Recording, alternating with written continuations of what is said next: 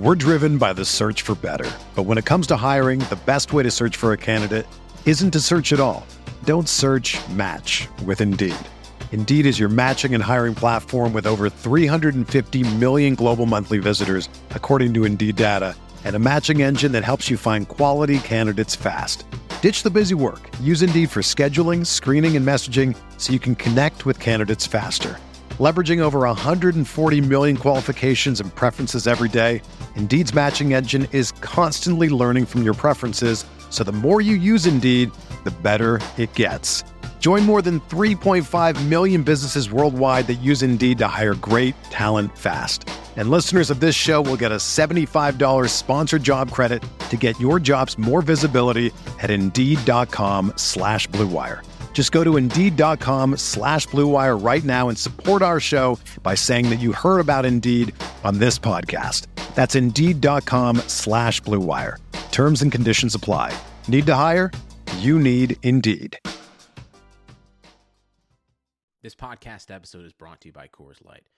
These days, everything is go, go, go. It's nonstop hustle all the time.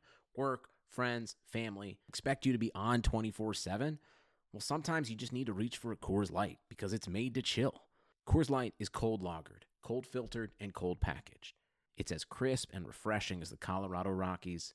It is literally made to chill. Coors Light is the one I choose when I need to unwind. So when you want to hit reset, reach for the beer that's made to chill. Get Coors Light in the new look delivered straight to your door with Drizzly or Instacart. Celebrate responsibly. Coors Brewing Company, Golden, Colorado.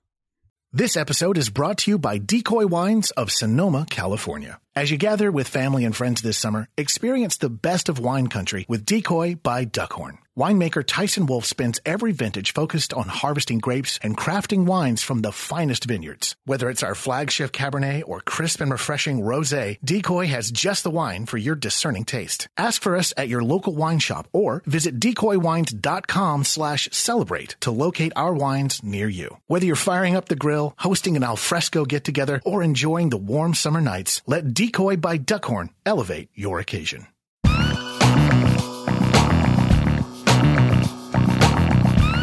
Listening to the RotoViz Radio Weekly Recap, a show where every week I, your host, Kyle Dvorchak, find me on Twitter at FFKyleTheKid, take you on a tour through the last week in RotoViz podcasting, featuring clips from your favorite shows on the RotoViz Radio channel. First clip comes to you this week courtesy of the RotoViz mailbag, where Jeremy Hart has a different guest on every week. This week it is Ian Hartitz, breaking down a few questions, including what the new Cardinals offense could look like under Byron Leftwich, and will it mean anything for David Johnson owners? Have a listen.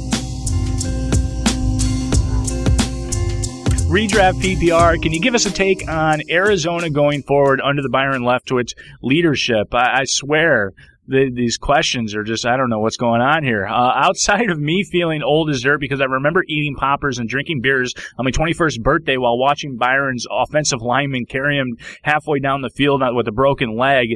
Can there possibly be a narrative spun that he revamps the offense in such short order or in amount of time. So let the cat out of the bag. You kind of mentioned uh, you had a take on DJ here. So uh, what do you got? I mean, I've seen some old, like I went back and started reading old news articles to see like what kind of dude Byron Leftwich was, and it was all basically about talent evaluation and finding a great leader with the right characteristics. And I get it, and that's coaching, but I mean, I saw no semblance of you know advanced analytics or anything I was hoping to see. So I don't know. Maybe we get much more of the same. I could be wrong. Yeah, I mean, first of all, can't name a more courageous moment in sports than you know Byron Leftwich a Byron Leftwich at Marshall, you know, getting his linemen to help him down the field. What what a moment! So I'm I'm with the guy there. I'm, look, the offense really can't get much worse at this point. So I think Byron's in a pretty decent spot. When you dig into David Johnson's usage, it really is like as brutal as it looks when you're watching. I mean, it, it's it's something like the Cardinals aren't running the ball that much, but David Johnson is still somehow like first in the league and runs directly up the middle. I mean, they're not giving him any sort of misdirection or help trying to get him to the outside. His, all right, so in 2016 with Bruce Arians, he was averaging 13 snaps a game as a slot, um, in the slot or as a wide receiver. It took him until like week six this season to even reach 13 snaps total as a wide receiver. Everything coming from Byron Leftwich is that he's a Bruce Arians disciple. Arians spoke very highly of him. And Leftwich is literally saying that, you know, he wants to pull from what Arians was doing with David Johnson to get him going. So looking at the schedule coming forward, they got the 49ers this week. That's the 25th ranked defense in DraftKings points per game allowed to running backs. They got a bye. Then they got the Chiefs who are 30th. The Raiders are 22nd. In their last five games, they don't even play a top 10 defense. So, you know, things are looking up for David Johnson. Again, mostly because they can't get, get much worse, but I'm tentatively buying the Byron Leftwich era. Let's go. DJ, all in. Let's do this. Yes, yes, here we go. Oh my gosh, I didn't need to hear that. I did not need Prepare to, to be disappointed. yeah, right.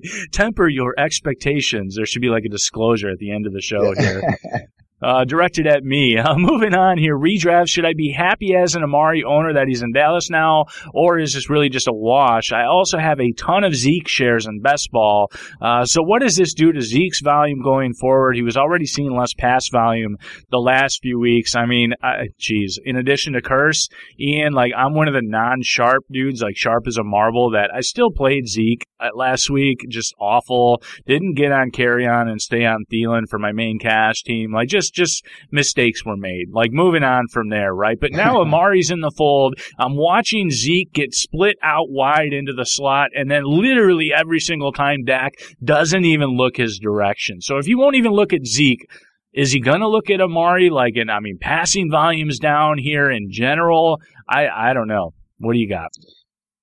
Yeah, man, real quick on Zeke and that call last week. I mean, that Washington defense, back to back weeks, it looked like Zeke and then McCaffrey the week before were just in these smash spots. I couldn't figure out why it didn't happen.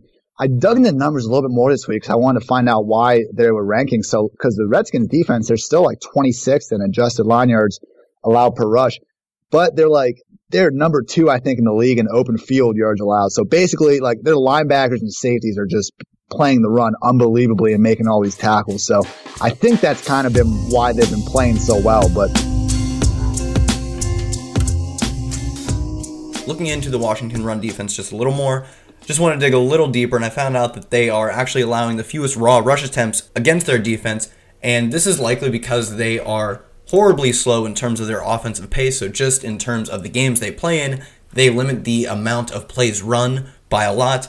They are 31st per Football Outsiders in neutral game script seconds per play, which, if you're the opposing offense, you are sitting on the bench watching them ride out the clock, even when the game is, is tied in the first quarter 7 to 7. Another team that does this similarly is the Philadelphia Eagles. They have allowed the second fewest rush attempts in the league against their defense, but unlike every other team surrounding them, they played a full seven games, so they really are, in terms of rush attempts per game, the last team in the league. They are similarly a slower paced team. This is also probably bolstered by the fact that they are winning often, so they are controlling the pace and they are forcing you to throw the ball, meaning that you really can't run against them very often. This week against the Jacksonville Jaguars, we're not sure what we'll see with TJ Yeldon and Carlos Hyde. For me, I'm probably staying away both. Even before this news, I, I don't like that committee approach. And then now seeing that they will probably be struggling to run the ball consistently, not a team I'm looking to target for my running game. Next clip comes to you courtesy of On the Daily, where they break down the DFS slate each week. Hosts are Matt LaMarca, Matt Jones, and Anthony Amico. This week, I employed them to talk about tight ends because I don't want to talk about tight ends. It's a miserable position, and I don't know what to tell you. It's bad. I'm sorry. Here they are. All right, let's move on to the tight end position. Uh, and Travis Kelce stands alone this week, basically. No Rob Gronkowski, and no Zach Ertz. So he's all the way up there at 6,800. No one else is above 55. So uh, I think we're all have, have kind of been saying that we're going to be looking for every dollar possible. So it's probably going to be tough for us to afford Kelce in cash games. But uh, what do we think about him for GPPs, Jonesy? Yeah, I mean, obviously the the ceiling is there. Um, Kansas City is going to probably scored a ton of points. Shocker there. Um, yeah, so I mean, I'll definitely have some exposure to him, but I, there's no chance that I'm paying up for him in cash. Yeah, I think that's I think that's the way I feel too. Like his ceiling is just so high every week. Like he's hundred yards and a touchdown. Like not not surprising. Obviously, multiple touchdowns are are in his range of outcomes as well. Uh, Amico, what are your thoughts on Kelce this week? Uh, love, big love. I mean, he is way, way cheaper than Tyreek Hill, despite seeing similar volume. Obviously, Hill sees those targets deeper down the field, but uh, at his position, uh, Kelce sees tremendous volume and tremendous depth of target. So uh, I love Kelce this week. I mean, he's a fringe cash play for me. Obviously, you mentioned Matt. We want to try to save some money where we can. Uh, but if I have the money, I'm certainly going to be spending it for Kelce. Yeah, I I played Zach Ertz in cash last week, and like it's just such a luxury to have one of those guys. Yeah. So if you can afford it, ten out of ten would recommend. Um, moving down a little bit, I mean David Njoku has popped up on the injury report, which is a little bit concerning, but Ruh-roh. he's he's uh, exceeded salary based expectations in four straight games, and now has one of the best matchups possible for a tight end against the Pittsburgh Steelers. Uh, assuming he is good to go, how do you guys feel about him at 4,600 on DraftKings? Yeah, I mean, I I said I think a few weeks ago that I was gonna just lock button him until their bye because of all the great matchups that he had. The injury is obviously concerning, but I think if he's if he's playing, that uh, he's to be all right. So I would uh, I would assume that he's going to be my tight end in the three man this week. I kind of feel the same way. Uh, uh, 4,600, like it does feel like there are more tight ends in that like mid to high 4K range than there were at the beginning of the season, which is a little weird. Like David Njoku in this matchup, I feel like early in the season would not have been this expensive, but Mhm. It's still such a good spot if he's active. Uh, Amico, what are your thoughts on Njoku? I mean, the Steelers are complete sieves to tight ends, but I uh, I will not be playing David Njoku this week. I will likely be just paying the extra money to get Jared Cook. Uh, I think that Cook is the most reliable current receiver on the Raiders.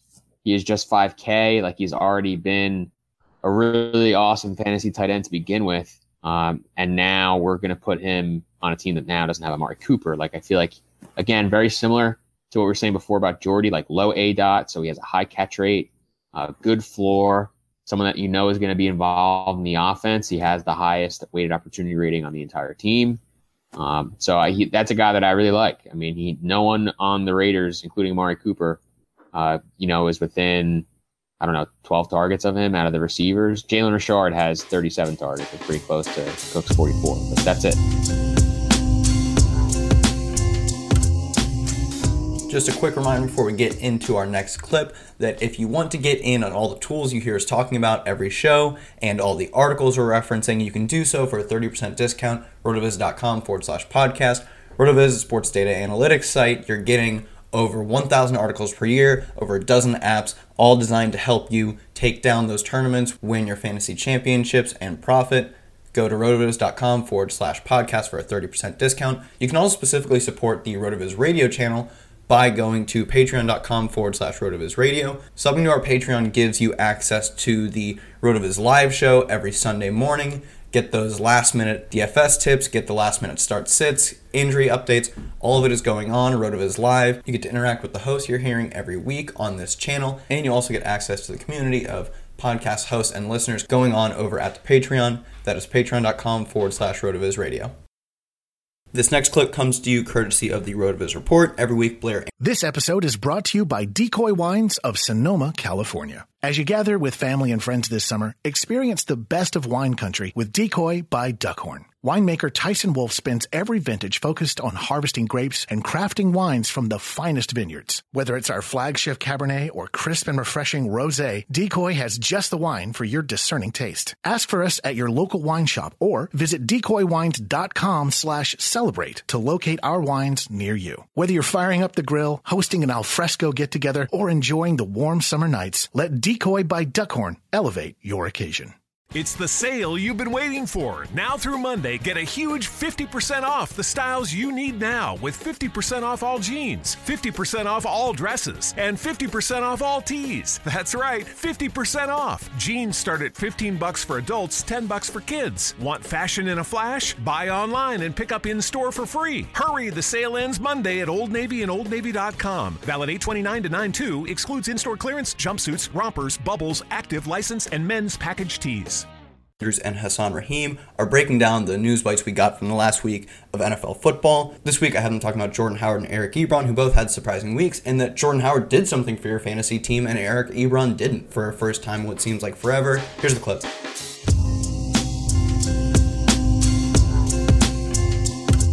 Jordan Howard rushed 12 times for 39 yards and a touchdown in the Bears' Week 7 loss to the Patriots. Um, I mean, I think this is a bad stat line, right? This is not good. 12 times for 39 yards. That's like a little over three yards. He got the touchdown, but um, I think, you know, now that Cohen is being a lot more worked into the office, basically every time Howard is in the game, opponents know that it's a, a running play. So uh, he's kind of easy to stack the box against when he's on the field. So I expect that we'll continue to see these kind of uh, low rushing yardage totals, and maybe he'll get a touchdown. Um, I mean, we've said it before. Clearly, the back to own in this backfield is Cohen.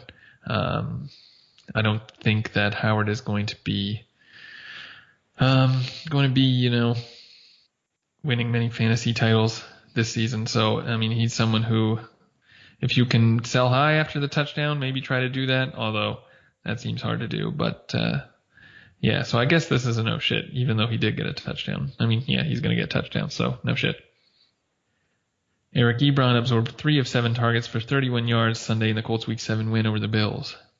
Yeah, this is kind of going to be a no shit here for me as well. Uh, I mean, look, Ebron was really fueled by the fact that Luck had no one else to throw to. Uh, T.T.Y. Hilton was out. Uh, there was no Marlon Mack you know, I mean, these guys, he only had Ebron and he had uh, Chester Rogers, Ryan Grant, Ryan Grant, Zach Pascal. You know, I mean, he has no one really to throw to. And when like Hilton came back, uh, you know, he immediately. I mean, first off, this was a, a game that was fairly low flow in terms of in terms of how many times this uh, Luck had to actually throw the ball. He only attempted 23 passes uh, you know, seven of them, the majority of them actually went to Eric Ebron. Uh, you know, and then the rest were kind of parsed out between the others. Uh, Hilton saw four, Rogers saw four, Mack saw three. You know, he, only completed 17 for 156 yards and four TDs. This team was completely comfortable letting the Bills beat themselves, and I think that that's going to be uh, a story going down the stretch. Is just the Bills' woefully inept offense will not generate or force the other team to really have to play football. And they're completely content doing that. Uh, in terms of, uh, you know, Ebron just sort of fading away today, yeah, that's going to be a no shit because he's a tight end. That's kind of what tight ends do. And when you're faced with a game script that doesn't end up shooting out, you're just not going to see many targets. Yeah, so seven targets doesn't sound like really a lot. As you mentioned, only 23 pass attempts for Luck, though, so that's like a 30% target market share. He also had 52% of the total air yards on the team. So, uh, I mean, those are you know, like incredible numbers, especially for a tight end.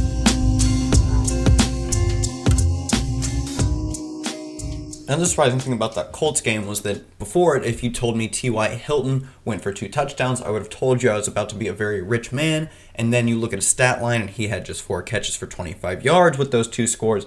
Because an odd side effect of playing against Derek Anderson is that you get great field position. There's not a lot of yards to work with to carve out the Buffalo Bills defense. The Colts' final two scoring drives went for a combined 22 yards because of turnovers given up by the Bills giving the Colts great starting field position. On top of that, the Colts were able to rush for over 200 yards, making it pretty easy for them to get an early lead, not have to throw a lot, and when they did, they were throwing from Bills territory already. But with that being said, I think it looks like T.Y. Hilton is healthy, and going forward, he is your locked in T.Y. Hilton every week, considering that right now the Colts are on pace to throw for the second most pass attempts ever, just behind the 2012 Matt Stafford Lions. And as opposed to the first three weeks, Andrew Luck has been pushing it downfield. His average step to target nearly doubled from his first three weeks to his second three weeks. Andrew Luck is back. T.Y. Hilton's back. It looks like it's all systems go. This next and final clip comes to you courtesy of RotoViz Overtime. This week, Sean Siegel and Colm Kelly are talking about some young wide receivers who have yet to break out and whether maybe this is their year or if it maybe isn't going to happen for them. Then they move on to a team on the verge of a complete meltdown. Really enjoyable clip. Here it is.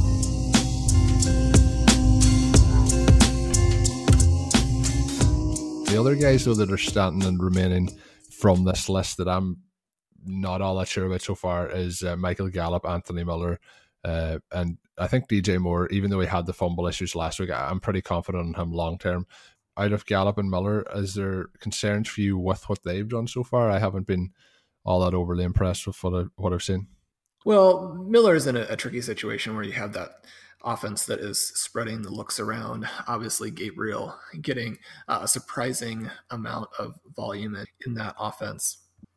The the issue with with Gallup and, and some of those players with the Cowboys, despite their absolute di- dismantling of the Jaguars, is just what the caliber of that offense will be long term.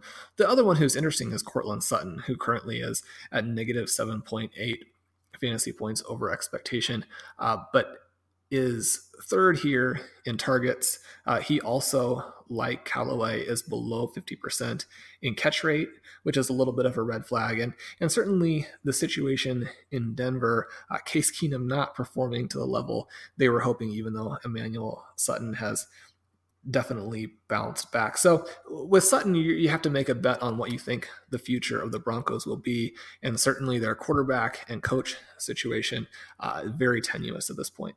Yeah, I think you you mentioned Emmanuel Sutton. I think you, you meant Emmanuel Sanders, but uh, he he had a big uh, performance this past week, and I've been impressed with how he's bounced back because obviously as an aging wide receiver, I thought he could be somebody who could be past that tipping point, you know, and, and may not have things picking up for him, but uh, he he has looked very very good. But with with the situation you mentioned there with the quarterback, I guess when we're on it, do you think uh, you know is it?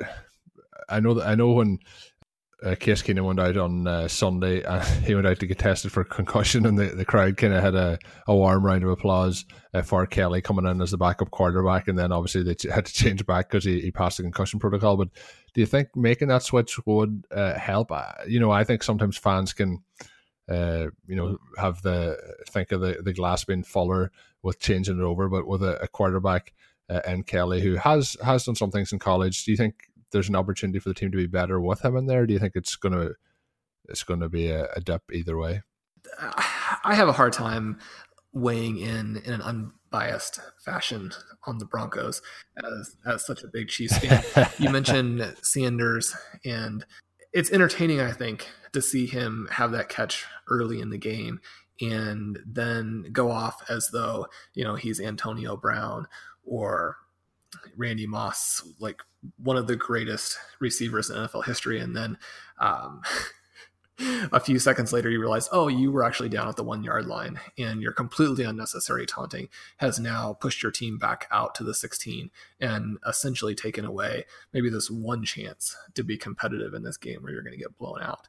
Uh, I find that humorous. Obviously, if you are a Sanders owner, losing that touchdown is big. If you're a Broncos fan, um, that meltdown there uh, reminds you too much of, of players you don't want to emulate, like Odell Beckham, perhaps.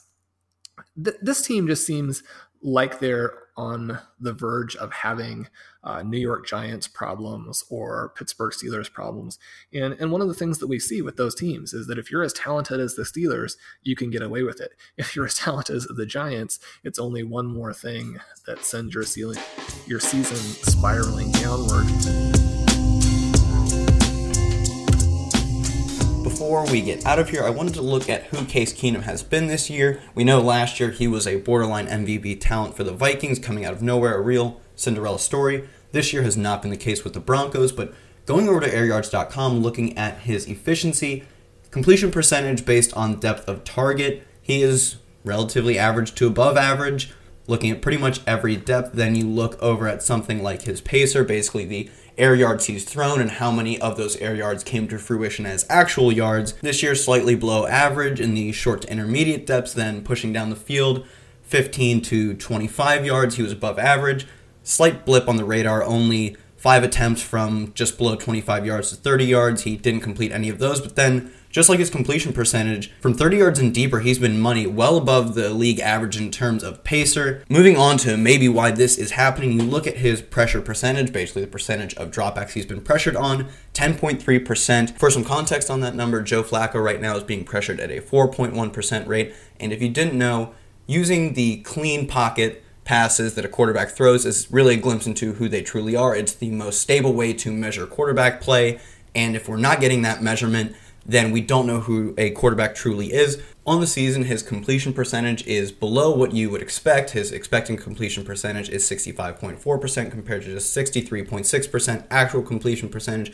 But when you take away the plays he was hit on, that narrative flips. This year, he has been slightly above average in terms of completion percentage compared to his expected completion percentage. The only real concerning thing is that of his nine interceptions, eight have come from clean pockets. That's something that you often see drop when you take away those those hurries and those hits. But for Case Keenum, he's made a lot of bad decisions, even when he's had the chance to throw good passes. That is one thing that is a bit concerning and has been concerning the whole season for Broncos fans, but I think he may be getting a bad rap because he's being pressured enormously and it's affecting the way he plays. That's going to do it for this week. If you want to support the show, remember rotoviz.com forward slash podcast for your 30% discount. And as always, patreon.com forward slash rotoviz radio. I've been your host. Find me on Twitter at FFKyleTheKid. Thanks for tuning in.